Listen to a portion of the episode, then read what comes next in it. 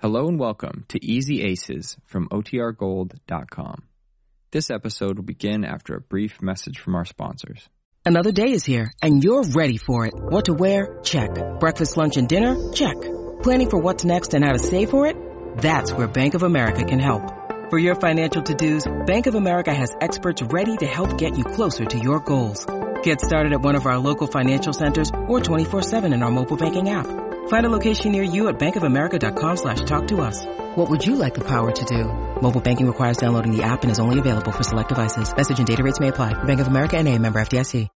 When you need mealtime inspiration, it's worth shopping Kroger, where you'll find over 30,000 mouth-watering choices that excite your inner foodie. And no matter what tasty choice you make, you'll enjoy our everyday low prices, plus extra ways to save, like digital coupons worth over $600 each week. You can also save up to $1 off per gallon at the pump with fuel points. More savings and more inspiring flavors make shopping Kroger worth it every time. Kroger, fresh for everyone. Fuel restrictions apply.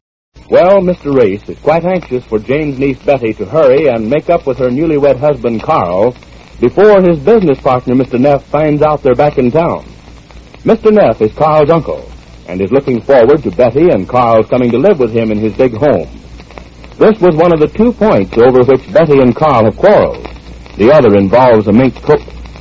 It's after dinner in the living room at the Aces, and we find Mr. Race, Jane, and their friend Marge.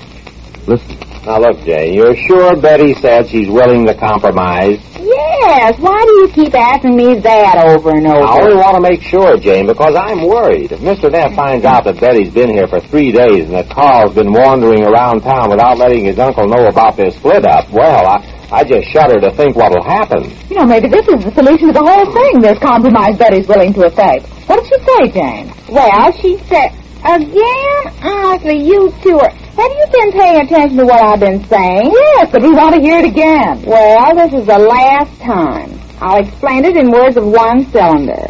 She said to me, I'm willing to meet him halfway. Yes?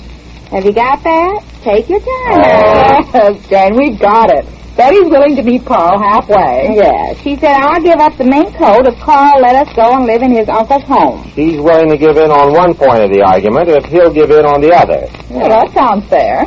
Only fair, I think it's good. I mean it's good. Now to make Carl see it that way. Well, he better if he knows what's best for him and for me. He will. Just leave it to me. No, Jane, we're not leaving it to you. I'll handle it from here on out. Oh, no, dear. I'm going to have Oh, it. no, Jane, I'm going to handle it. Now, wait just a minute, dear. Oh. Who started this? Didn't I get Betty to say that she'd give up the mink coat?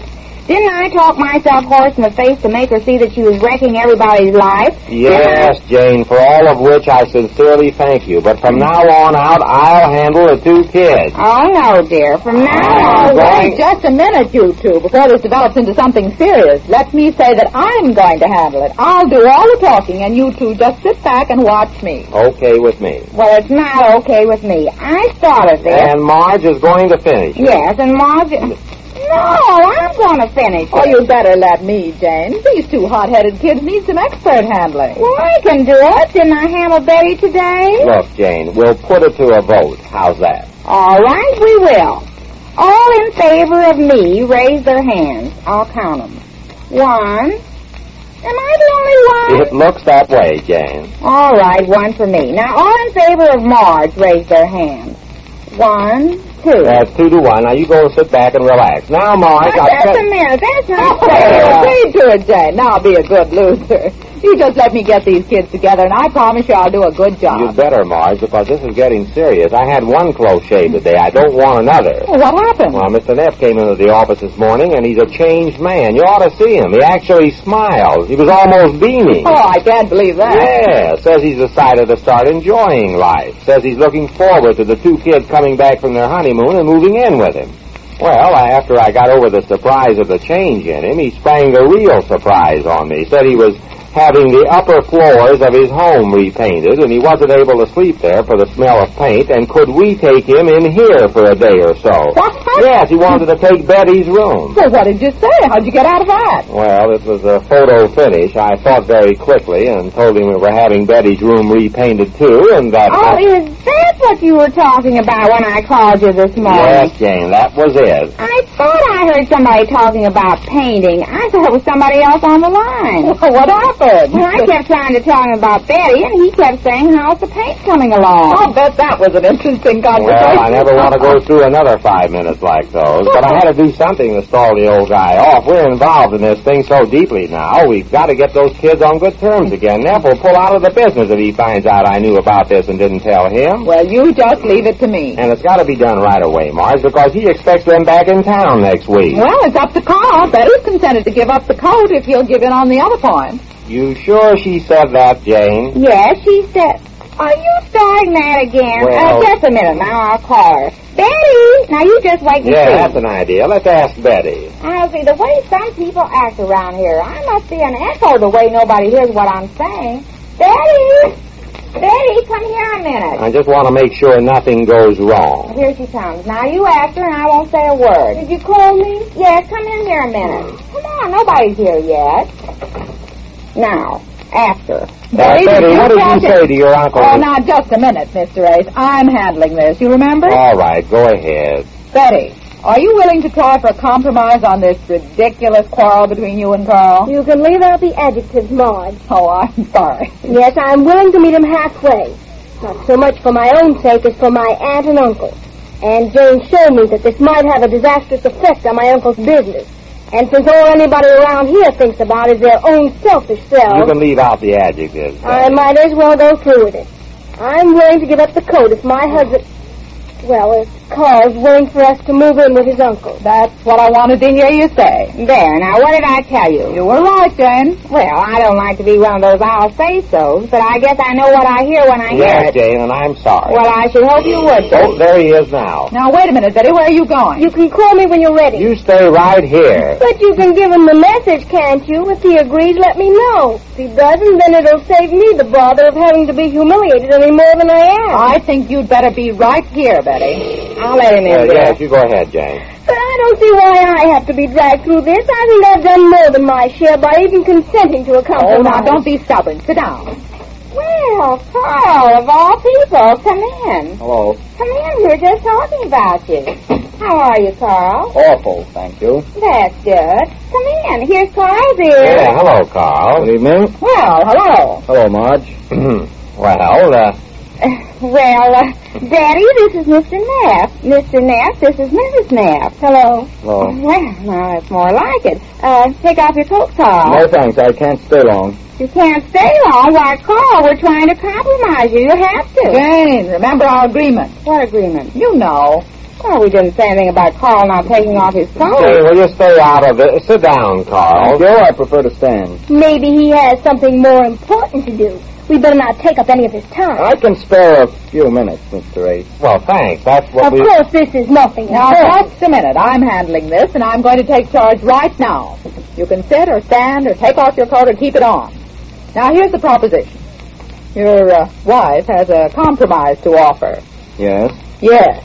The two main points of this very, very sad split up, as I understand it, are first, the fact that Betty took the money your uncle gave her as a wedding present and bought herself a mink coat. You think that as long as you can't afford mink coats, she shouldn't have one, right? Absolutely. Second, your uncle wants you and your wife to come and live with him in the big home where he lives alone. You refuse, right? Uh, Absolutely. You're just as emphatic about one as the other. Is that right? Absolutely. Isn't he monotonous? Fine. well, that's fine. Then if Betty is willing to give up one, will you give up the other? How was that again? I say, if Betty, Betty's willing to sacrifice one, will you sacrifice the other? Which one is she willing to sacrifice? Well, she'll give up the mink coat if you give up the idea. of I not- thought so. Nothing doing. Oh, but Carl, she, can have them in coat if she'll give up the idea of moving in and sponging off my uncle. If he uses that word sponging again, I'll leave this room. Oh, he won't, Betty. Don't go. And she doesn't want you to say sponging, Carl. I'll ask her what word she has for it. Uh, what word have you got for it, Betty? I've got a word for him. He's got a word for you. I don't care to hear it. He doesn't care to hear. Oh, well, I'd like to. What is it? One word is stubborn. The word is stubborn. And my word is still sponging. His word Well, is that's all I wanted to hear. Betty, you come back here. Come back here. go of I you. will not. Now listen, you two stubborn kids. And stubborn goes for you too, Betty. Just as much as it does for Carl. I have nothing more to say. He turned down my offer. Now, if you'll just stand still a minute, we'll get to the bottom of this. Isn't this exciting? Jane, will you Oh, please hush, stay out you of it? two. I've got my hands full as it is. Carl. It's no use, Marge. I will not consent to move in with my uncle. But your uncle's looking forward to it. He told Mr. A so this morning. It's the big thing in his life. She should never have consented to it. She didn't even tell me he wrote her about it. She, she did the whole thing behind my back. Then she thought she'd wheedle me into it. When she married me, she was willing enough to start in a little apartment somewhere and make a go of things for our, by ourselves. She had me believing it, too. I, I didn't know then she married me for my uncle's money. That settles it. I'm through. Now, wait a minute, Betty. Oh, You- Betty, he didn't mean it. He's just mad. You have to take what he says with a grain of sugar. You didn't mean it, did you, Carl? Jane, let me do the talking. Well, you're not doing a very good job of it, Marge, with Oh. Betty wanting to run out and Carl saying things like that. You better let me. Oh, Jane, will you please... now, let- look, Carl. Betty says she'll send back the coat. Well, can't you say you'll move in with Mr. Nell? I will not. Now, do you think that's fair? And besides, how would it look if you lived in some little one-room apartment and Betty wearing a mink coat? Well, by the same token, how's it going to look with Betty wearing the kind of a coat I can afford and living in a mansion like my uncle's? Oh, you've got me there. Well, you did a fine job of that. Well, it doesn't come out right, dear. I never thought of it that way. Well, well, we don't seem to be getting anywhere here, so if nobody has any objections, I'll be going. I'm sure nobody has Now, it. come back here, Carl. I have nothing more to say. You've heard my proposition. But you heard what we said. Your uncle's looking forward to this. I had a long talk with him today. He's so pleased about this whole thing. You can't disappoint the old gent that way. I still say that my wife should take what I can offer.